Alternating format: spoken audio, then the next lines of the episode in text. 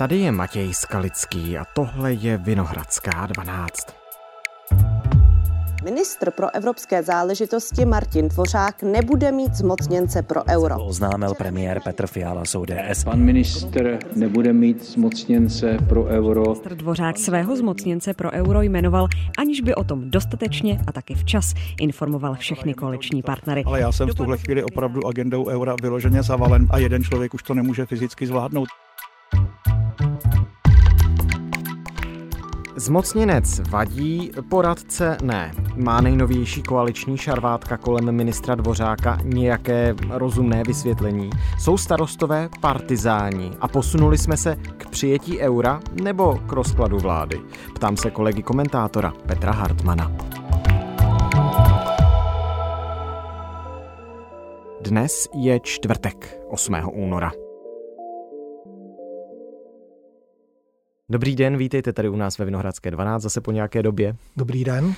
Tři dny zmocněnce zahradníka. Pro mě celkem překvapivý konec toho smírčího jednání v pěti koalici. Co pro vás? Pro mě úplně ne a to z toho důvodu, že pokud si premiér chtěl zachovat tvář a nějakou autoritu, tak to musel vyřešit takovýmto způsobem, že tedy poradce, který byl pověřen tím, aby se zabýval na ministerstvu pro evropské záležitosti přechodem na euro, hmm. tak eh, byl nazýván zmocněncem a po těch třech dnech na dohodovacím řízení se dosáhlo toho, že opět bude nazýván poradcem. Takže to si myslím, že je ta nejzásadnější změna, ke které došlo během těch pár dnů. No a berete to jako velký velký ústupek tedy ministra pro evropské záležitosti Martina Dvořáka ze starostů premiérovi a zbytku koalice, že když ještě v úterý vlastně tvrdil, že Petra Zahradníka on odvolávat rozhodně nebude, že on je ten jediný, který může, protože ho jmenoval, ale dělat to nebude, tak, tak ustoupil. Tak já to beru tak, že pro politiku jsou důležitá velká gesta, někdy silné výrazy, ale ne vždy je to prospěšné pro ty konkrétní politiky, že by s tím měli umět dobře zacházet a měli by někdy vážit slova, protože když třeba dají nějaké ultimátum a pak samozřejmě to ultimátum neplatí, tak se zesměšní a podobně to může vnímat veřejnost i v případě ministra Dvořáka, který se byl v prsa, že zmocněnec zůstane zmocněncem a pojednání té koaliční K15 poněkud nepřekvapivě tedy už zmocněncem není, ale je poradcem. Takže si myslím, že minister Dvořák eh, v tomto směru si příliš nepomohl. Navíc minister Dvořák ale taky eh, přeci řekl, že je celkem jedno, zda je zahradník zmocněnec nebo poradce. Je v tom vůbec tedy rozdíl? No podle mého názoru není. Rozdíl by byl, kdyby byl národním koordinátorem pro přechod na euro, ale to se Petr Zahradník nestal a e, je přirozené, že ministři mají různé poradce, kteří jim pomáhají orientovat se v různých problémech, e, pomáhají jim třeba dělat různé analýzy a tak dále, nebo komunikovat i s různými institucemi, odborníky a tak dále. Takže to je ta podstata té práce Petra Zahradníka. Ostatně Petr Zahradník je velmi kvalifikovaný člověk a lze si jen těžko představit někoho, kde je možná tak eh, odborně zdatný, má různé kontakty v rámci Evropské unie, orientuje se v té Evropské unii, působil tam a působí, jezdí do Bruselu a tak dále, takže tam asi by nebyla žádná námitka, ale zároveň to neznamená, že slovo Petra Zahradníka bude slovo rozhodující a dokonce to ani neznamená to, že pokud eh, dá nějaké podklady a na základě toho se minister pro evropské záležitosti pan Dvořák nějak rozhodne, takže to bude hlas eh, převažující a že hmm. se tím bude vláda řídit. Budu parafrázovat Martina Dvořáka. On agentuře ČTK napsal, že má radost, že se teď jen během pár dnů ty zanedbávané debaty o euru konečně posunuly. Totiž premiér ten zrušený post de facto, tak jak to já čtu, kompenzuje tím, že si jeho kabinet vyžádá stanoviska Národní ekonomické rady vlády a legislativní rady vlády ke vstupu do systému ERM2, což je tedy to jedno z těch maastrichtských kritérií, to být v tom systému směných kurzů nějakou dobu a tak si tak jako ve výsledku říkám, že když Petr Fiala z ODSky přistoupil na to, že si vyžádá nějaká stanoviska, připomínám, že ODSka není úplně pro euro, tak není to ve výsledku vítězství Martina Dvořáka? Eh, není to vítězství Martina Dvořáka, ale je to výsledek určitého kompromisu a jak už to v politice chodí, tak když eh, chcete řešení nějakého problému trochu odsunout, tak buď to ustanovíte nějakou vyšetřovací komisi nebo ustanovíte nějaký poradní tým, který bude tu situaci důkladně analyzovat a připravovat podklady a tak dále. Takže já si myslím, že ten spor, co se týká zda a kdyby Česko mělo přejít z koruny na euro, zůstal nadále na té koaliční úrovni nevyřešen, pouze se odsunul. Je to možná určité gesto, které by mělo alespoň před těmi volbami do Evropského parlamentu trochu uklidnit tu atmosféru, ale nemyslím si, že je to nějaký zásadní posun a zásadní vítězství, protože když se podíváme do minulosti, tak různých analýz už bylo učiněno mnoho. Dokonce, kdybychom měli brát vážně slova politiku, což bychom měli teoreticky, ale prakticky je to někdy obtížné, protože ta jejich slova se mnohdy nepotkala s tou realitou, tak už bychom měli euro dávno, protože když jsme vstupovali do Evropské unie, tak politici tvrdili, že do roku 2010 budeme mít euro. Potom se ten termín různě posouval, různí představitelé vlády, včetně premiérů, se k tomu vyjadřovali, stanovovali různé termíny a nikdy nebyly naplněny. Takže neznamená to, že když vláda dostane na stůl nějakou analýzu Národní ekonomické rady vlády a ta analýza bude třeba doporučovat v horizontu dvou, tří let přejít na euro, takže se tak stane, protože skutečně ty názorové rozdíly mezi především ODS na jedné straně a na druhé straně zbytkem koalice jsou, co se týče zavedení eura, značné. Sice všichni nepopírají, že jsme učinili určitý závazek, že bychom někdy měli mít euro, ale neschodnou se na to, za jakých podmínek a kdy. Vláda si vyžádá stanovisko NERVu, tedy svého odborného poradního orgánu, vyhodnocení problematiky výhodnosti vstupu do ERM2 a to do října. To si myslím, že je správný postup. Nechápu, proč důvodem pro první svolání takového jednání toho dohodovacího v celé historii této koalice je právě tak banální věc jako jmenování zmocněnce. Když... Ten humbuk mě opravdu překvapil a ta slova pobouření, nevím, kde se vzala. Podporujeme, aby byl vládní zmocněnec, nikoliv takovýto trošku sranda zmocněnec, kterého se může jmenovat v podstatě vlastně kdokoliv. Tak pojďme po stopách toho, jak se spor o zmocněnce pro euro vlastně zrodil. Pro kontext, minister Dvořák v pondělí jmenoval ekonoma Petra Zahradníka svým zmocněncem a to patrně tedy bez informování vládních kolegů. Chtěl si prosadit svou, když vláda nechce tu už zmiňovanou funkci koordinátora? On využil té možnosti a pravomoci ministrů zřizovat si různé zmocněnce. Zároveň musel moc dobře vědět, když takto nazve tu funkci Petra Zahradníka, že bude zmocněncem pro euro, když to zjednoduším. Takže vyvolá velkou reakci jak v médiích, tak pochopitelně v politických kruzích a zároveň je zřejmé, že koaliční partneři o tom nebyli nějak s předstihem informováni.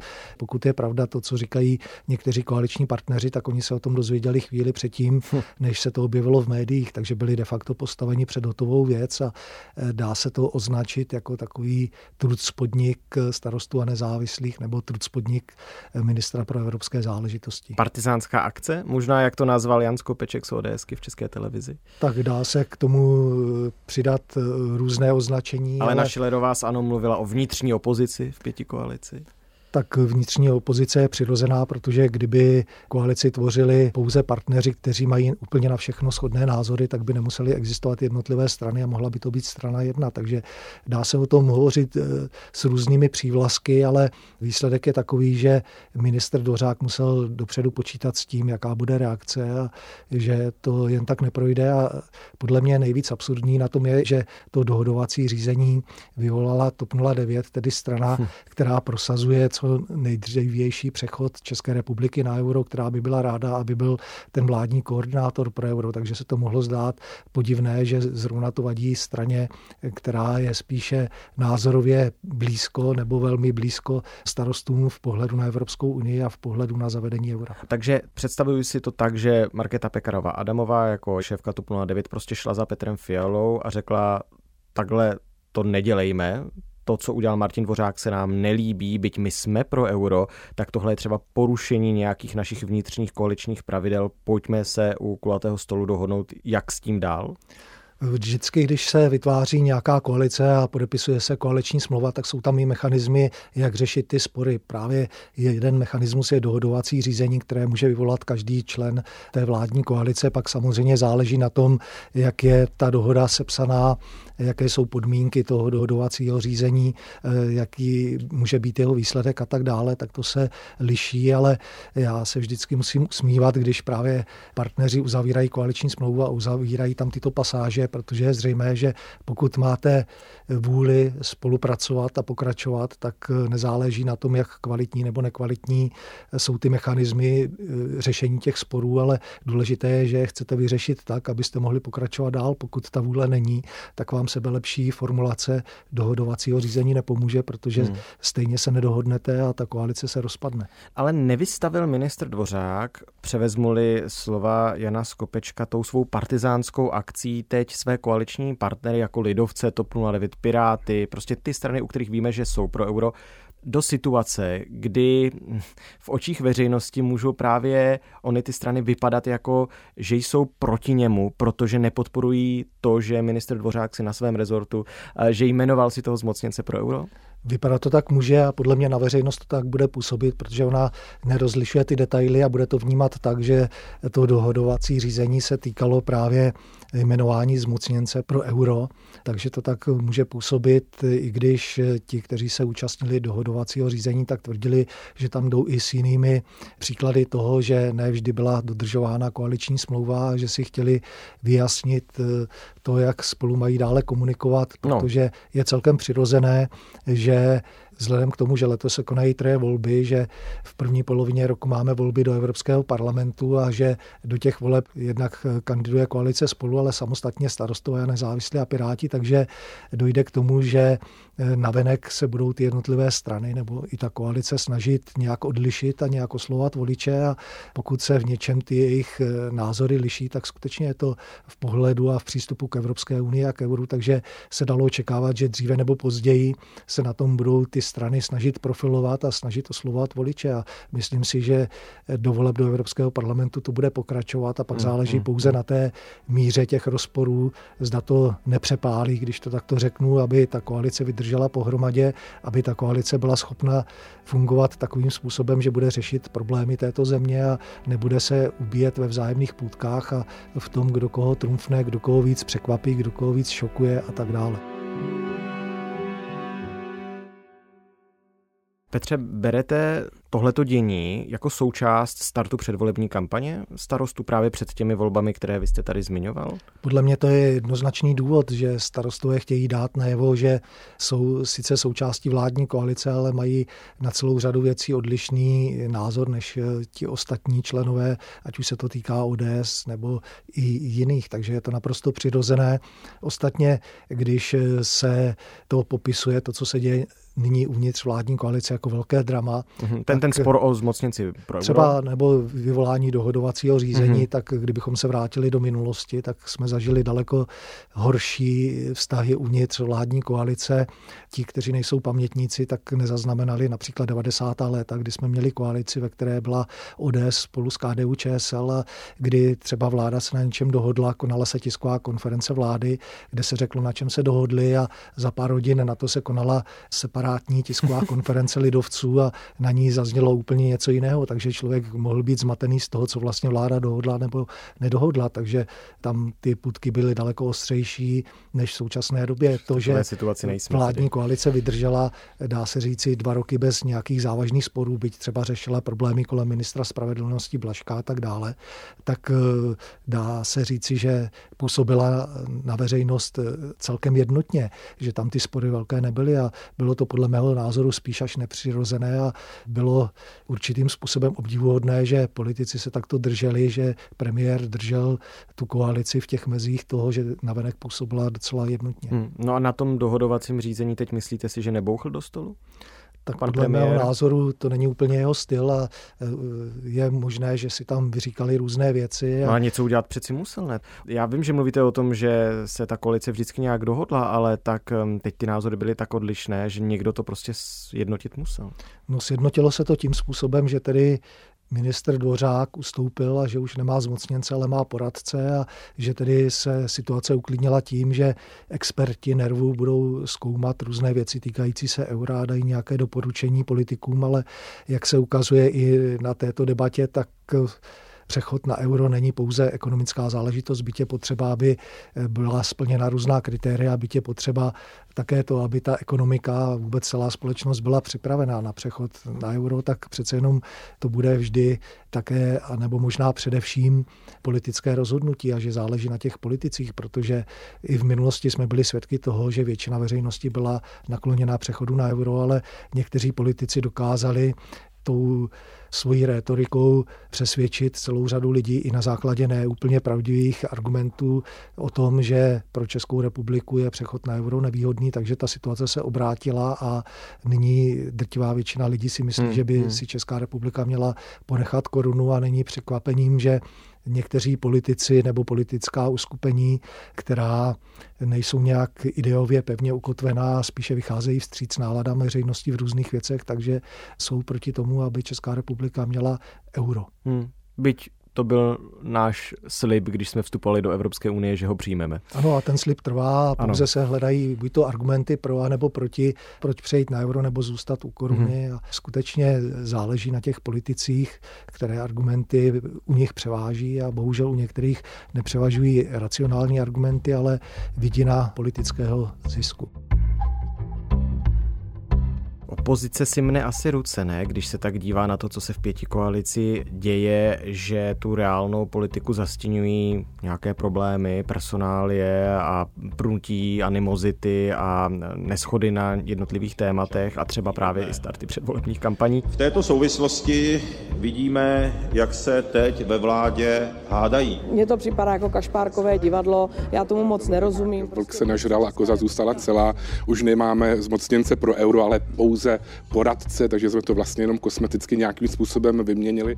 Já zmíním jednu reakci, eh, Alena Šilerová z eh, ANO. Slyšel jsem ji na úterní tiskovce odpovídat na dotaz, co by ona v kůži Fialy dělala, stran Martina Dvořáka. Ta říkala, že by u ní po takovéhle solo akci skončil přímo i ten ministr. Teď je to úplně výsměch, pěti koalici výsměch premiérovi, být na mě, tak eh, odvolám i ministra pro evropské záležitosti. Připomenu, ano, je proti přijetí eura. Má to Dvořák u Fialy nahnuté?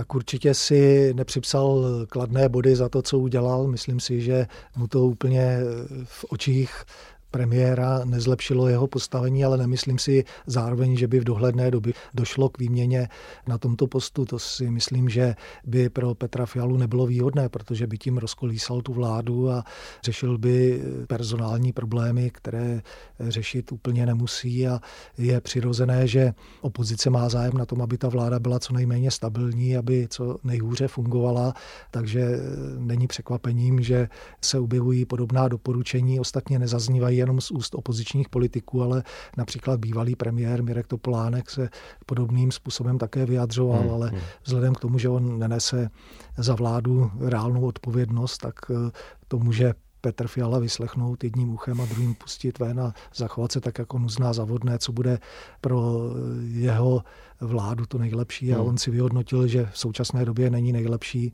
vládu znejistět tím, že bude dělat personální změny. Hmm. Možná ministrovi Dvořákovi domluvil nějakým způsobem, možná i třeba bouchl do toho stolu, by to není jeho styl, to my se prostě nedozvíme, protože jsme na tom jednání nebyli. Ale zajímá mě ještě jedna věc úplně na závěr. Markéta Pekarová Adamová varovala před slovenským scénářem, tedy před solitéry, kteří si dělají na své triko vlastní marketingové akce a pak rozbíjejí koalici. To jsou docela silná slova, ne? Tak je to varování, že takový vývoj by mohl nastat. Varování starostům. Eh, na Slovensku k tomu došlo takovýmto způsobem, kdy skutečně ty strany vládní koalice se navzájem tak přeli, až se ta vláda rozpadla.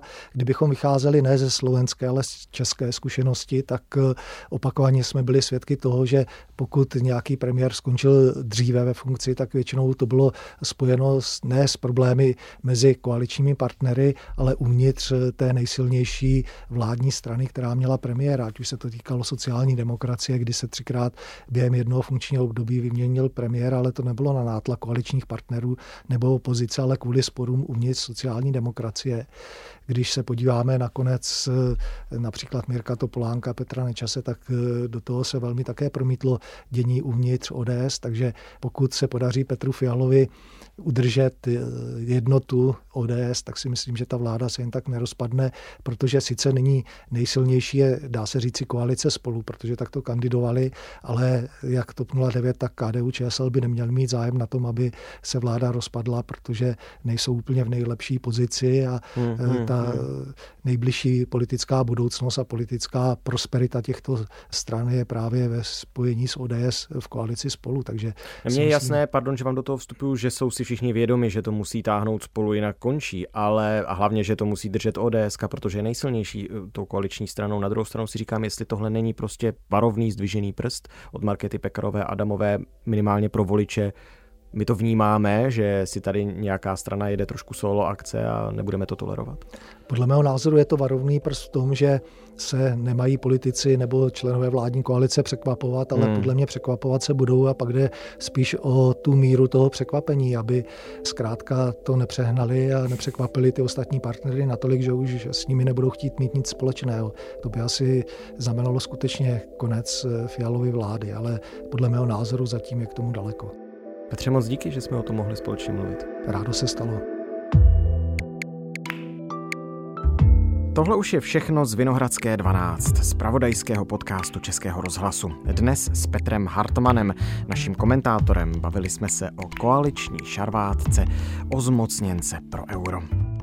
I rozhlas CZ, Český rozhlas Plus, aplikace Můj rozhlas a všechny další podcastové aplikace. Tam všude jsme, tam všude nás najdete. Já jsem Matěj Skalický a tohle byla Vinohradská 12. Naslyšenou zítra.